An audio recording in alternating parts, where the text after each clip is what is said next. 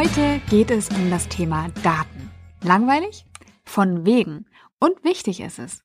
Was das mit dir und deinem Berufsweg zu tun hat, darüber spreche ich mit Katharina Schüller, die dazu noch eine spannende persönliche Geschichte mitbringt.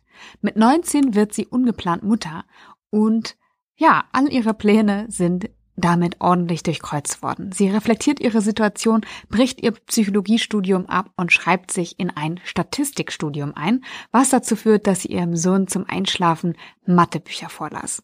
Wenig später gründete sie ihr eigenes Unternehmen und gilt mittlerweile als eine der führenden Expertinnen im Bereich Daten und Statistik. Es ist wirklich ein super inspirierendes Gespräch über die Welt der Daten geworden und darüber, wie man seinen eigenen beruflichen Weg finden kann.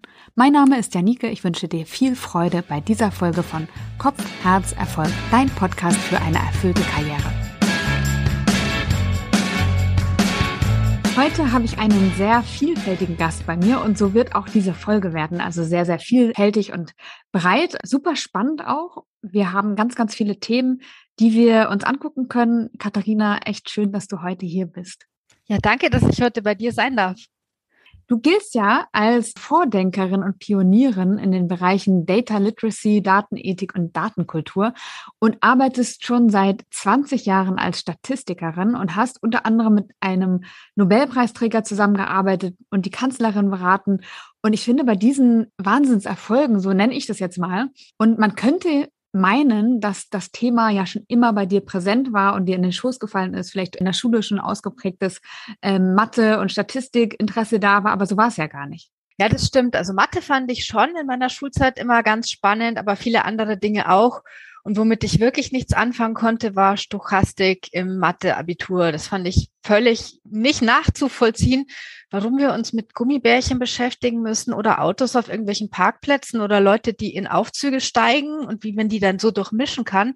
Da war ich auch nicht so wirklich besonders gut und deswegen habe ich erstmal angefangen, Statistik nicht, nein, ich habe nicht angefangen, Statistik zu studieren, schön wär's. Ich habe angefangen, Psychologie zu studieren und da war mir gar nicht klar, wie viel Mathe ich da brauche und wie viel ausgerechnet von dieser blöden Stochastik und aber auch Statistik. Aber ich hatte so den Ehrgeiz, dass ich da richtig gut sein wollte und habe angefangen, das einfach zu pauken. Und plötzlich war das wie, als, als würde in meinem Kopf ein Schalter umgelegt und ich habe verstanden, wie man so Statistik denkt und dass es eben nicht so ist wie in Mathe, dass da irgendwie eins plus eins immer zwei ist, sondern dass es da so Unsicherheiten gibt und so.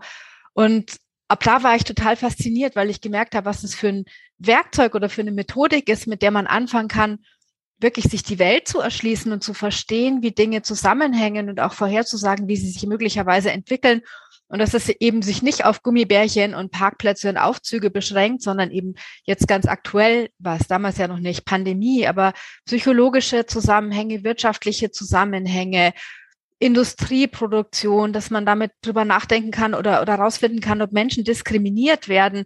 Und das fand ich einfach Wahnsinn. Und das hat dann dazu geführt, dass ich nach der Geburt meines ersten Kindes, was ziemlich früh passiert ist, da war ich 19, ähm, dann nochmal nachgedacht habe und dann die Möglichkeit hatte, Statistik zu studieren mit Schwerpunkt Psychologie und Wirtschaft. Und da habe ich gewechselt und es war echt eine super Entscheidung meines Lebens. Das heißt, thematisch bist du eigentlich ziemlich ähnlich geblieben, hast nur die Schwerpunkte umgekehrt. Also mein Job heute hat sehr viel mit Psychologie und mit Menschen zu tun. Deswegen ähm, sage ich ja oft auch, dass ich nicht Data Scientist bin oder Statistikerin, sondern dass ich mich mit Data Literacy auseinandersetze, weil es eben viel breiter ist. Ich sehe mich oft als Übersetzerin oder Brückenbauerin, also als jemand, der versucht zu verstehen, was eigentlich Fragestellungen in der echten Welt sind oder Forschungsfragen und wie man die übersetzen kann aus dieser Realität in die Welt der Daten und dann eben auch das, was am Ende rauskommt, wieder zurück übersetzen, so dass es die Menschen, die damit umgehen müssen und datenbasiert handeln wollen, dass sie das auch verstehen. Weil am Ende geht es ja nicht darum, dass wir irgendwelche Daten haben oder Statistiken, sondern wir wollen am Ende zu besseren Entscheidungen kommen oder zu besseren Handlungen. Und das ist der Mehrwert, den eben Daten und Statistik leisten können. Aber dafür braucht es diese Brücke, dafür braucht es ganz viel Kommunikation zwischen Menschen und das ist was, was ich heute an meinem Job auch so faszinierend finde und was tatsächlich diese beiden, ja, beiden Perspektiven auch miteinander vereint. Du hast ja 2003 mit einem Freund dein erstes Unternehmen gegründet, obwohl du keine Ahnung hattest, äh, wie man sowas macht. Und ihr habt damals Statistikberatung über eBay versteigert. Also ich weiß nicht, wie es dir geht, aber ich habe jetzt noch nie äh, Statistikberatung bei eBay eingegeben, um das zu ersteigern. Hat das, hat das jemand gebucht? Hat ja. das jemand gesucht? Ja, wir haben das tatsächlich, auf diesem Weg haben wir unsere ersten Beratungsstunden verkauft. Also wir hatten tatsächlich wir hatten von Statistik eine ganze Menge Ahnung. Wir hatten zwei Laptops und wir hatten die Möglichkeit, bei einem Freund in so einem kleinen Kämmerchen in seinem Büro unterzukommen, wo es im, im Winter kalt war und im Sommer viel zu heiß. Aber wir waren total enthusiastisch und wir hatten so die, wir hatten einfach das Gefühl, Statistik braucht jeder. Die ganze Welt braucht unsere Dienstleistung, na, wie man halt so tickt, so als euphorischer Student. Und wir wussten aber nicht, wie wir, wie wir rankommen sollen an Aufträge. Woher denn auch? Ja, das ist ja nichts, was man im Studium lernt. Und damals war das auch nicht so üblich, dass man dann gleich Startups gründet oder so.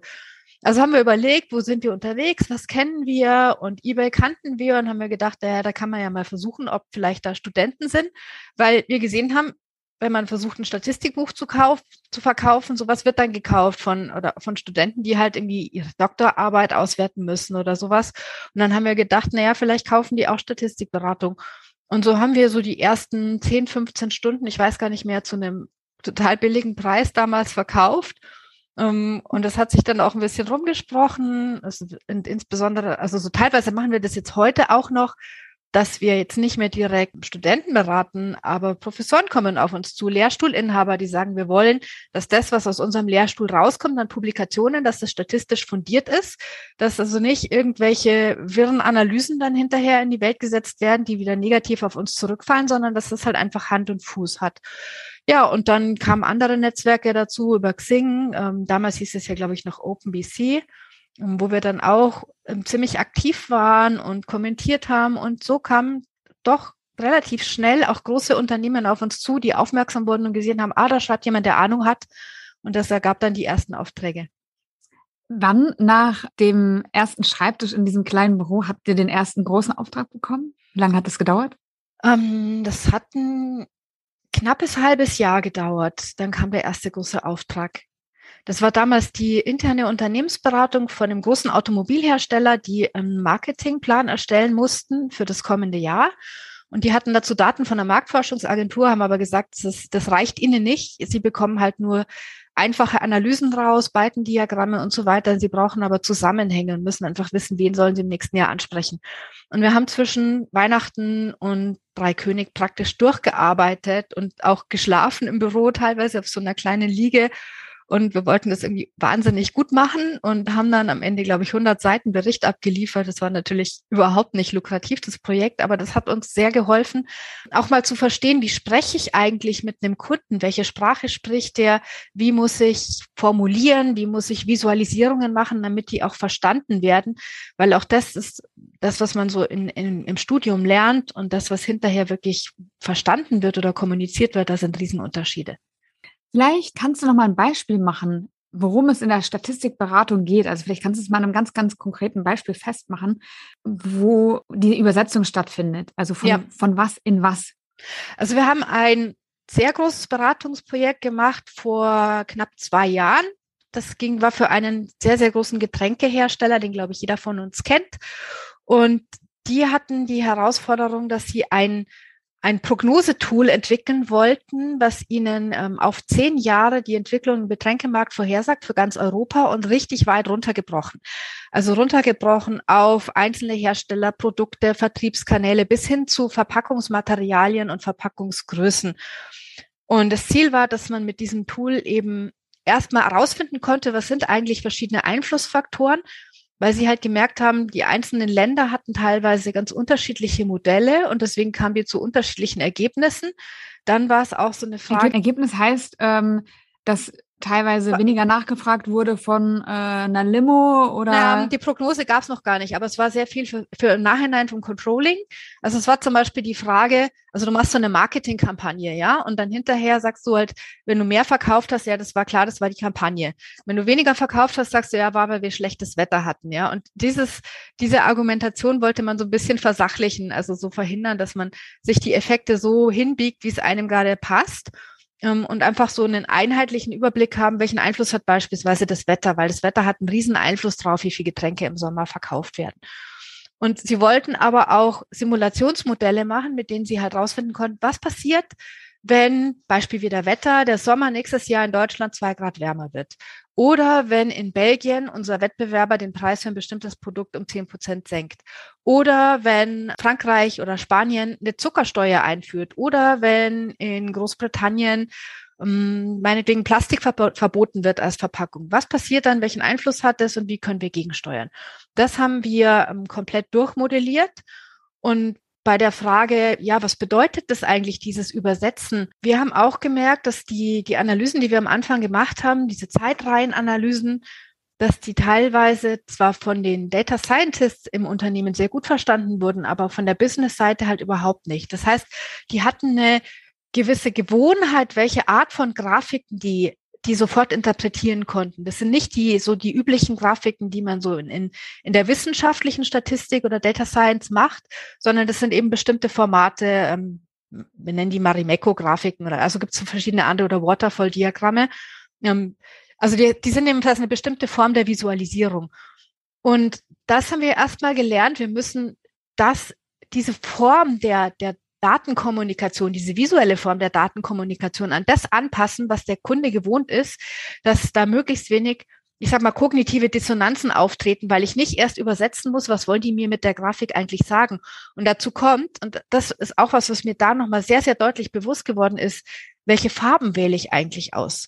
Weil wenn ich sage, ich mache jetzt für euch als Farbe in dem Diagramm gelb und für euren Hauptwettbewerber grün, die sind aber gewohnt, dass sie selber immer rot sind und der Hauptwettbewerber ist blau, dann müssen die erstmal im Kopf eine Übersetzungsleistung vornehmen. Und das ist was, was ich dem anderen abnehmen kann. Und damit mache ich die Übersetzung oder das Verständnis so viel leichter, weil man darüber einfach gar nicht mehr nachdenken muss und sich dann auf die Inhalte konzentrieren kann. Ja, echt beeindruckend. Also absolut nachvollziehbar für mich. Und ich glaube, da hätte ich auch eben Schwierigkeiten, wenn, wenn ich gewohnt bin, Daten oder Informationen auf eine gewisse Art und Weise zu erhalten und plötzlich bekomme ich sie anders. Das ist ja auch, ich stelle mir das so vor, in jedem zwischenmenschlichen Gespräch so, ne? Also wenn mein Mann mir etwas sagt, dann heißt es nicht, dass ich genauso verstehe, wie er es gemeint hat, also eher anders. Und wenn man da auf so ein gemeinsames Verständnis kommt, macht es einfach die Sache leichter. Und ich stelle mir vor, dass es ein ähnliches Prinzip ist, dem anderen einfach Zugang zu verschaffen, das in seine Sprache zu übersetzen, dass, dass es einfach ist, verstanden zu werden. Ja, und ich finde auch, also das finde ich ein super Beispiel zu sagen, das ist, es ist eine Form von Sprache, eine Form von Kommunikation, bei der natürlich auch was verloren geht. Also das ist wie, wie wenn ich jetzt dir zum Beispiel schildern wollte, wie der Kaffee schmeckt, den ich jetzt heute früh getrunken habe, dann wähle ich halt bestimmte Worte, die aus meiner Sicht beschreiben, wie dieser Kaffee geschmeckt hat. Aber es kann sein, dass du ganz andere Worte wählen würdest. Und, und das ähm, zu verstehen, wie auf diesem Weg eben einfach, weil Informationen entfallen, ähm, Missverständnisse entstehen können, das ist total wichtig und ein ganz wichtiger Teil von, von Data Literacy oder Statistical Literacy. Das heißt, zu erkennen, dass in diesem Prozess von ich habe eine Realität, die ich beschreiben will mit Daten oder analysieren will, hinzu, ich messe diese Realität in Form von Daten und ich analysiere diese Daten und bekomme am Ende eine Statistik, dass ich da Informationen weglasse, also dass ich Kontext weglasse. Das ist ein subjektiver Prozess. Das heißt, es ist nicht objektiv und total neutral, welche Informationen ich weglasse, weil ich sie für irrelevant halte. Ähm, genauso wie es am Ende ein subjektiver Prozess ist, wie ich hinterher dieses Ergebnis interpretiere, das hat auch viel mit meinem Vorwissen zu tun. Und das zu verstehen, dass eben Datenanalysen nichts rein Objektives, nichts total Neutrales sind, das ist der Kern von Data Literacy. Jetzt könnte man ja meinen, okay, ob so ein Getränkehersteller jetzt äh, eine Flasche mehr oder weniger verkauft, ob der Sommer ein Grad mehr oder weniger warm wird. Ich kaufe halt Getränke, wenn ich sie brauche. Tatsächlich aber ist es ja so, dass der Einfluss, den Daten auf mein persönliches Leben haben, ja schon sehr, sehr groß ist. Wenn wir jetzt mal nicht auf das Thema Getränke gucken, sondern auf das Thema Arbeit, Karriereentwicklung, Jobsuche. Was tut sich da gerade? Wie, wie greift das sozusagen in meine persönliche Gestaltung meine Arbeit ein. Kannst du da ein paar Sachen aufzeigen? Also was, was entwickelt sich da gerade? Ja, das beginnt ja damit, dass Bewerbungen heutzutage immer mehr, immer digitaler werden, dass wir also digitale Tools oder soziale Netzwerke nutzen, um Jobs zu finden. Und allein schon bei der Frage, welche Jobs werden mir angezeigt oder werden mir empfohlen oder umgekehrt, wem werde ich möglicherweise empfohlen, spielen Daten schon eine große Rolle weil da analysiert wird, was ist denn eigentlich mein Suchverhalten, was passt zu meinem Profil. Also wenn ich auf LinkedIn bin, bekomme ich auch Jobs vorgeschlagen, was eigentlich ziemlich ja Blödsinn ist, weil ich bin nicht auf Jobsuche. Also daran sieht man eigentlich auch, dass es nicht so besonders, ähm, nicht immer in jedem Fall besonders sinnvoll ist.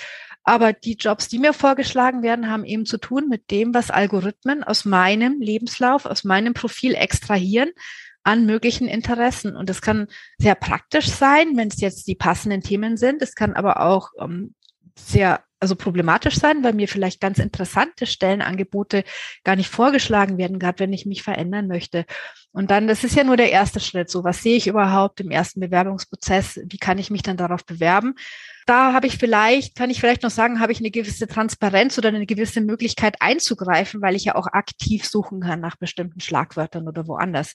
Schwieriger wird es dann schon, wenn ich mich bewerbe und meine Bewerbung dann seitens des äh, potenziellen Arbeitgebers durch Algorithmen durchläuft und dann geschaut wird, okay, passt es, passt es nicht und möglicherweise automatisiert aussortiert wird. Und da gibt's schon ganz spannende Beispiele, wie sowas total schiefgehen kann. Das äh, berühmteste ist ja das Amazon-Beispiel die mal versucht haben, den Bewerbungsprozess objektiver zu gestalten, weil sie gesagt haben, wir wollen jetzt Algorithmen nutzen, um aus den Bewerbungen zu entscheiden, wer zum Vorstellungsgespräch eingeladen wird oder nicht. Und was ist passiert? Die haben halt ihren Datensätze reingesteckt von früheren Bewerbungen und der Algorithmus hat eben ausgewertet, welche dieser Bewerbungen eine möglichst hohe Chance hatten, am Ende eingestellt zu werden. Und dann haben sie halt fast nur noch weiße Männer in einem bestimmten Alters, einer bestimmten Altersspanne eingeladen, weil die halt in der Vergangenheit, weil man eben nicht neutral war, weil die halt dann am ehesten eingeladen wurden. Und das hat eigentlich diese Diskriminierung sogar noch verstärkt. Und deswegen hat Amazon auch aufgehört damit. Aber das zeigt eben, dass wenn ich nicht von vornherein sehr genau überlege, ähm, bei einer Konstruktion von solchen Algorithmen, Gibt es da vielleicht Fallstricke? Gibt es da sowas wie versteckte Diskriminierung? Habe ich überhaupt die richtigen Daten? Dann kann das sehr schnell sehr schwierig werden. Und das wird sicherlich sich noch weiter durchziehen, jetzt wo es losgeht, nicht nur bei den ersten beim Aussortieren schriftlicher Bewerbungen, ähm, sondern auch wenn es darum geht, Videoanalysen zu machen, das passiert ja jetzt auch schon ansatzweise. Also das, wenn man sitzt sich per Zoom oder auch persönlich im Bewerbungsgespräch gegenüber, die, es werden Videoaufnahmen gemacht und die werden dann mit Hilfe von Sprachanalysen oder Bildanalysen, also sprich, sprich Mimik und Gestik ausgewertet, angeblich halt, um zu sagen, was hat der Kandidat oder die Kandidatin für eine Persönlichkeit, dann kann auch das zu großen Trugschlüssen führen. Also mit dem, was wir heute wissen, funktionieren diese Analysen tendenziell eher schlecht. Was kann ich denn machen, um darauf Einfluss zu nehmen? Also was kann ich beispielsweise machen, um diese coolen Jobs, die zu mir wirklich passen, könnten, wenn ich mich gerade umorientieren möchte, die auch angezeigt zu bekommen. Kann ich darauf einwirken?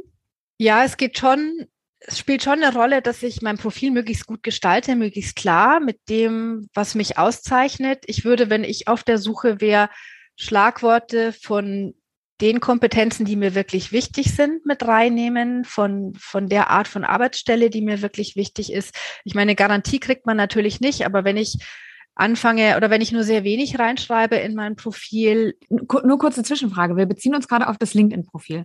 Genau, darauf beziehen wir uns, aber das gilt natürlich auch, wenn ich eine klassische Bewerbung absende ähm, oder direkt in so ein Online-Formular gehe, was viele große Firmen ja mittlerweile haben. Und natürlich kann ich auch selber aktiv werden. Also ich kann hergehen und kann Stellenbörsen aktiv durchsuchen nach bestimmten Schlagworten oder ich kann googeln nach bestimmten Stellenanzeigen oder halt der Weg, der sicherlich auch nach wie vor häufig zum Erfolg führt, ist, mein Netzwerk zu aktivieren und aktiv zu fragen, habt ihr was, kennt ihr was? Ja, weil es ist heute wie, wie, wie früher oft noch so, dass viele Jobs einfach im Netzwerk unter der Hand auf Empfehlung vergeben werden. Also auch da wirken ja ähnliche Mechanismen, denke ich gerade. Aber du darfst mir gerne widersprechen, du bist die Profi. Das, was ich rausgebe, das, was ich zeige von mir, Darauf reagiert der Algorithmus. Das nimmt er zur Grundlage, um mir Vorschläge zu machen. Das nimmt aber ja auch mein Netzwerk zur Grundlage, mir etwas Passendes zuzutragen. Ja, absolut. Aber wenn ich, eins kommt noch hinzu, natürlich, wenn ich über mein Netzwerk, über meinen persönlichen Bekanntenkreis gehe, Leute, die mich persönlich schon mal erlebt haben, dann haben die ja viel mehr im weitesten Sinne Daten von mir, als ich in eine schriftliche Bewerbung oder ein Profil reinstecken kann. Die haben mich erlebt, die wissen, was ich für eine Persönlichkeit bin, die können vielleicht einschätzen, mit welchem Typ Mensch, mit welcher Arbeitsstelle ich gut kann oder auch nicht. Und das ist ja eine Sache, die wir bei einer rein schriftlichen Bewerbung, egal ob die auf klassischem Weg kommt oder jetzt in, in uh, digitalen Umfeldern, einfach gar nicht so rüberbringen können. Was kann ich denn machen bei so einem Bewerbungstool, um sozusagen vom Algorithmus in die engere Auswahl genommen zu werden? Das ist natürlich eine sehr pauschale Frage, aber gibt es da so Standarddinge, die ich tun kann, um, um da in, in die engere Auswahl zu kommen? Also was schon sinnvoll ist, ist, wenn ich mich dann aktiv schon bewerbe, ja, also nicht, wenn ich, wenn ich es darauf anlege, zufällig gefunden zu werden, mein Profil wirklich zuzuschneiden auf die Stelle. Also ich merke das ja auch, wenn wir Bewerbungen reinkriegen, wir kriegen relativ viele auch in meinem Unternehmen, wie oft ich sehe, dass ich denke, da hat sich jemand überhaupt nicht mit uns beschäftigt und es passt auch gar nicht. Und wir schreiben ja in unsere Stellenanzeigen rein, welche Kompetenzen sind gesucht, worum geht es in dem Job, welche Erfahrungen wollen wir. Und ich mache es nicht nur einem Algorithmus leichter in Anführungszeichen, sondern auch jedem Personaler, wenn ich mich möglichst deutlich darauf beziehe und wenn ich auf einen Blick sehe, ja, das matcht, da sind einfach die gleichen Begriffe, da, da spricht jemand die gleiche Sprache wie ich. Ähm, und dazu gehört eben auch, dass ich nicht voraussetze, und dann sind wir wieder beim Thema Kommunikation über, oder Übersetzung, dass mein Gegenüber, egal ob das jetzt ein, eine künstliche Intelligenz ist oder eine menschliche Intelligenz, sofort versteht, dass ein bestimmtes Tool oder eine bestimmte Kompetenz eigentlich das Gleiche meint, wie was es in der Anzeige steht. Wenn es aber Fachsprache ist oder einfach nur unter, unter extrem Experten bekannt ist, wie soll mein Gegenüber das dann rausfinden? Und dann riskiere ich halt, dass ich aussortiert werde. Wie gehe ich andersrum dann mit meinen Daten um, die ich hinterlasse? Also das eine ist ja aktiv irgendwie darauf einzuwirken. Du, du kümmerst dich aber auch um Data Literacy. Also was hinterlasse ich eigentlich so hinter mir? Also wie, wie kann ich da äh, sorgsam mit umgehen und warum sollte ich das auch tun? Also es geht erstmal darum zu verstehen, wo hinterlasse ich überhaupt Datenspuren und wie können diese Datenspuren ausgewertet werden. Und das heißt nicht, dass ich es im Detail verstehen muss, sondern dass mir klar ist, dass ich, wenn ich mich online bewege, immer Datenspuren hinterlasse was ich echt empfehle, ist, sich mal über, über so einen Browser wie Tor einzuloggen im Internet, mal reinzugehen und zu schauen, wie sieht eigentlich das Internet aus, wenn ich mich anonym bewege? Was sehe ich plötzlich anders? Was sehe ich aber auch nicht, weil ich dafür mit meinen Daten bezahle? Also manche Webseiten sind einfach gar nicht mehr zugänglich oder sehen ganz anders aus, weil ich meine Währung, meine persönlichen Datenspuren, die ich hinterlasse, weil ich die einfach nicht mehr dabei habe, weil ich nicht mehr bezahle für das, was ich sehen kann. Das finde ich super erhellend und das auch als Tipp, das kann man auch echt mit Kindern schon machen oder mit Schülern, um denen das einfach mal aufzuzeigen. Ähm, und ansonsten wirklich informieren, nicht einfach alle Cookies ständig akzeptieren, weil es halt mal schnell geht, ähm, sondern überlegen, was klicke ich eigentlich an, wem hinterlasse ich, wem übergebe ich meine Daten, sich auch mal Gedanken machen, wo melde ich mich überall an, vielleicht nur damit ich was bekomme, was mich in einem Moment interessiert und ich im nächsten schon gar nicht mehr anschaue. Und durchaus auch mal bewusst eine Datenschutzerklärung durchlesen. Also das, ich, ich meine, wir tun das eigentlich selten, aber wenigstens eine mal durchlesen, um zu sehen, was ich da alles preisgebe, welche Zustimmungen ich alles gebe. Ich glaube, das ist schon sehr erhellend. Und noch ein bisschen Werbung in eigener Sache. Ich kann eine App empfehlen, Stadtland Datenfluss. Das ist die, die wir unter der Schirmherrschaft der Bundeskanzlerin Angela Merkel entwickelt haben mit dem Volkshochschulverband.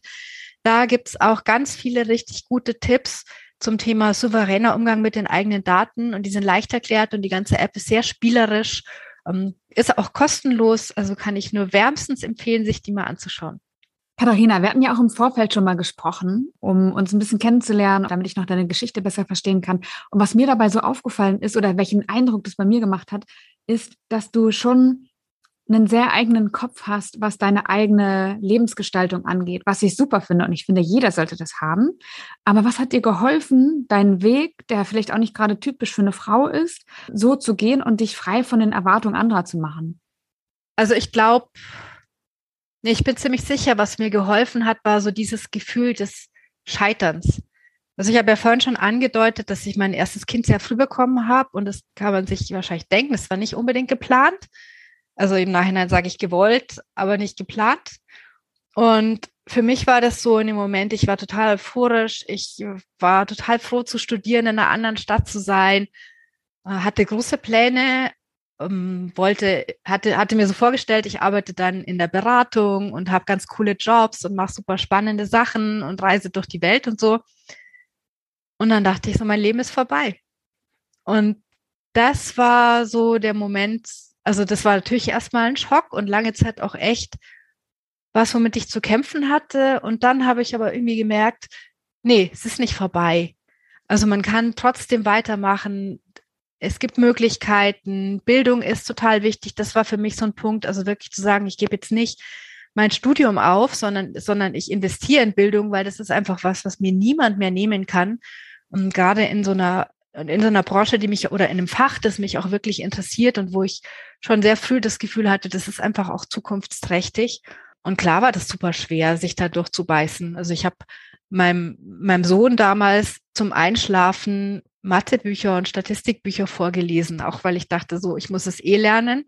Und so mit einem Jahr oder anderthalb merkt er das ja auch nicht, da geht es nur um die Stimme. Ähm, so, ich weiß nicht, ob das mit einer Rolle gespielt hat, dass er dann selber auch was Naturwissenschaftliches studiert hat. Wie ähm, meine, meine, meine, meine Tochter, meine ältere Tochter jetzt ja auch, also meine Kinder sind alle naturwissenschaftlich interessiert. Aber das und dann auch so der Wille, ich schaffe das selber, das war natürlich schon für mich, also immer so ein großer Treiber, dieses, ich schaffe das, ich lasse mich nicht unterkriegen. Und was ich dadurch auch gelernt habe, war, pragmatisch an die Dinge ranzugehen. Also ich glaube, ich bin ziemlich gut in diesem 80-20-Prinzip zu verstehen, wie viel muss ich reinstecken, damit das, was ich mache, gut genug ist.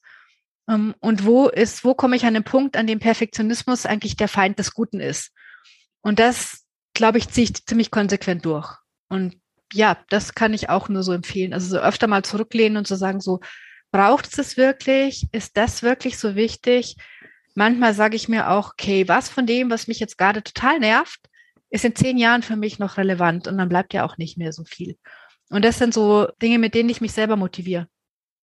Ey, das ist total schön zu hören, dass jemand, der so erfolgreich ist wie du, das 80-20-Prinzip macht. Wo würdest du sagen, wie, wie kann man sich da lösen von diesem Perfektionismus? Ich muss sagen, ich gehe auch in die Richtung und werde da auch lockerer oder bin lockerer geworden mit den Jahren, aber habe immer einen sehr, sehr hohen Anspruch an mich selber. Und das ist natürlich schwierig, wenn man mehrere Dinge unter einen Hut bekommen muss oder möchte. Was hat dir da geholfen, da ein bisschen lockerer zu werden? Oder vielleicht liegt es ja auch in deiner DNA, keine Ahnung. Aber wie kann man da hinkommen? Also was mir schon geholfen hat, ist auch Stichwort Scheitern, ja, immer wieder die Erfahrung, selbst wenn du das Allerbeste willst und dich super anstrengst, wirst du Situationen haben, wo du es einfach nicht perfekt hinkriegst oder wo du irgendwas übersehen hast. Es gibt ein Zitat von Martina Navratilova, was ich wirklich gut finde. Das heißt, ähm, es kommt nicht darauf an, wie gut du bist, wenn du gut bist, sondern wie gut du bist, wenn du schlecht bist. Und das ist für mich wichtig. Versuche jeden Tag einen guten Job zu machen. Es sind nicht die einzelnen Highlights, die dafür, dazu führen, dass du am Ende erfolgreich bist, sondern dass du, dadurch, dass du eine gewisse Kontinuität hast, eine Qualität, die man einfach erwarten kann. Und auf der kannst du dann aufbauen und dann wirklich nochmal so die extra Meile gehen, aber das ist nicht immer notwendig. Und du brauchst auch die Regeneration zwischendrin. Also das ist genauso wichtig, zwischendrin auch mal zu sagen, jetzt brauche ich mal Zeit für mich. Und dazu gehört, und da bin ich jetzt natürlich in der, in der schönen Situation, ich habe ein Team um mich rum, ich habe Leute, die mit mir, die für mich arbeiten, dass ich mir Mitarbeiterinnen, Mitarbeiter suchen kann, die mich ergänzen, die Fähigkeiten haben, die ich nicht habe. Vielleicht haben sie manche nicht, die ich habe, aber dass wir sagen können, wir können so dieses Potenzial nutzen, dass wir uns ergänzen und zusammen mehr sind als so die Summe der einzelnen Teile. Und das ist auch wichtig. Dieses, dieses Loslassen können heißt ja auch Dinge delegieren. Das heißt, Mitarbeiter befähigen, ermutigen, enablen, denen Raum geben, dass die selber was beitragen können. Und das ist, also was ich halt nie wollte, war so, so diese alles überstrahlende super Expertin sein, die sich mit allem auskennt, die alles besser weiß und der Rest arbeitet nur zu, sondern wir sind einfach jetzt 20 Leute, von denen jeder und jede einfach toll ist und manche vielleicht halt noch nicht so erfahren, aber wo ich eben auch sagen kann, gut, da gibt es so einen Bereich, also keine Ahnung, der kann halt einfach viel, viel besser programmieren als ich in einem bestimmten Thema und dann macht der das und dann mache nicht ich das. Und es wäre ja völliger Schwachsinn, wenn ich mich jetzt echt alles dran setzen würde, dass ich genauso gut bin wie der, anstatt zu sagen, hey, ich kann andere Dinge besser, ich kann gut erklären, ich gucke mir ein Problem an und habe ganz schnell eine Intuition dafür, in welche Richtung die Lösung gehen könnte. Und das ist für mich wichtig in so einer Teamarbeit. Und das ist schwierig. Ich glaube, ich bin jemand, der schon einfach auch viel kann, viel reißen kann, viele Talente hat, aber dann auch zu erkennen, ich muss nicht alles alleine machen. Das, das ist schwierig, aber das lohnt sich. Wenn jetzt jemand Lust hat, in den Bereich Statistik, Daten einzusteigen, was kannst du empfehlen? Also ich kann empfehlen, sich natürlich auseinanderzusetzen mit den Methoden, das zu lernen. Es gibt ja Studiengänge in dem Bereich. Man kann klassisch mit Mathematik oder Statistik anfangen, aber es gibt immer mehr Studiengänge auch, die sich auf Data Science spezialisiert haben. Ich kann als Quereinsteiger gut reinkommen, wenn ich eine quantitative Ausbildung habe, also aus der Psychologie, das war ja mein Weg, oder ähm, aus den Wirtschaftswissenschaften. Es gibt auch Astrophysiker, die ähm, ganz viel Statistik machen. Was ich aber total wichtig finde, also gerade wenn man dann anfängt, vielleicht das später im Leben zu machen, umsteigen möchte und sich selber weiterbildet mit, mit Online-Kursen oder einem Fernstudiengang oder so, praktisch zu arbeiten. Also sucht, sucht euch eigene Probleme, sucht euch Fragestellungen, durchdenkt die von Anfang an und das heißt nicht und das finde ich ist was, was man im Studium nicht so lernt. Im Studium lernst du, du hast, kriegst einen Datensatz, also es ändert sich so ein bisschen, aber du kriegst einen Datensatz und sollst den dann halt irgendwie analysieren nach einer bestimmten Fragestellung. Aber eigentlich musst du schon früher anfangen und überlegen, so ist das überhaupt ein Problem, was ich mit Hilfe von Daten lösen kann? Wo kriege ich denn passende Daten her? Was sind die Vor- und Nachteile bestimmter Daten, die ich verwenden könnte? Wie modelliere ich das Ganze und so? Also wirklich von Anfang an durchdenken und ausprobieren, ausprobieren, ausprobieren und scheitern und wieder ausprobieren. Und das ist das, was hilft. Also das ist immer wieder praktisch anwenden und dann auch versuchen, anderen zu erklären, was man da eigentlich gemacht hat. Ich glaube, das ist das, was einen wirklich weiterbringt. Um jetzt noch mal ein bisschen Werbung für deine Berufsschiene zu machen. Und wir haben es mit Sicherheit schon gehört, aber vielleicht kannst du es noch mal zusammenfassend sagen. Was ist das, was an Statistik begeistern kann? Was mich an Statistik begeistert, ist, dass es so ein Werkzeug ist, mit dem man einfach die Welt verstehen kann. Dass ich unfassbar viele unterschiedliche Fragestellungen sehe und Aufgaben sehe und Herausforderungen sehe, wo ich merke, erstens, ich finde es persönlich total interessant rauszufinden, wie hängen eigentlich Sachen zusammen und was könnte jetzt die Lösung sein und was kommt als Ergebnis raus. Aber auch, dass ich in vielen Punkten das Gefühl habe, wir können Dinge wirklich besser machen. Wir können Probleme sichtbar machen. Wir können, ich habe ja schon drüber gesprochen, sichtbar machen, dass Menschen diskriminiert werden. Wir können rausfinden, wie wir kranken Menschen besser helfen können, wie wir weniger Fehler machen beim Entscheiden.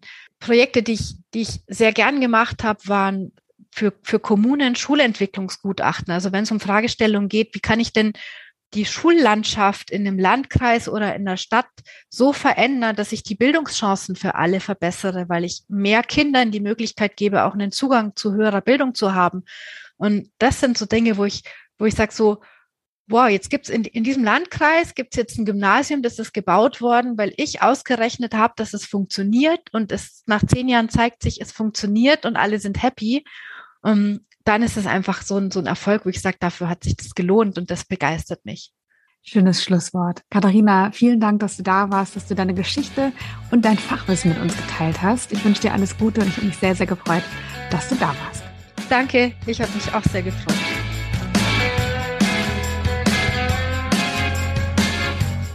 Schön, dass du heute wieder dabei warst. Ich hoffe, du konntest ein paar Impulse für dich mitnehmen. Ich freue mich über dein Feedback, über deine Fragen oder Anmerkungen und auch über deine Bewertung im iTunes Store. Wenn du noch auf der Suche nach einer erfüllenden Arbeit bist, dann möchte ich dir noch meinen E-Mail-Kurs empfehlen. Der ist kostenlos, dauert fünf Tage und widmet sich der Frage, wie du wirklich arbeiten willst. Und das kann schon einen großen Unterschied machen. Ich wünsche dir alles Liebe und sage bis zum nächsten Mal, deine Janine.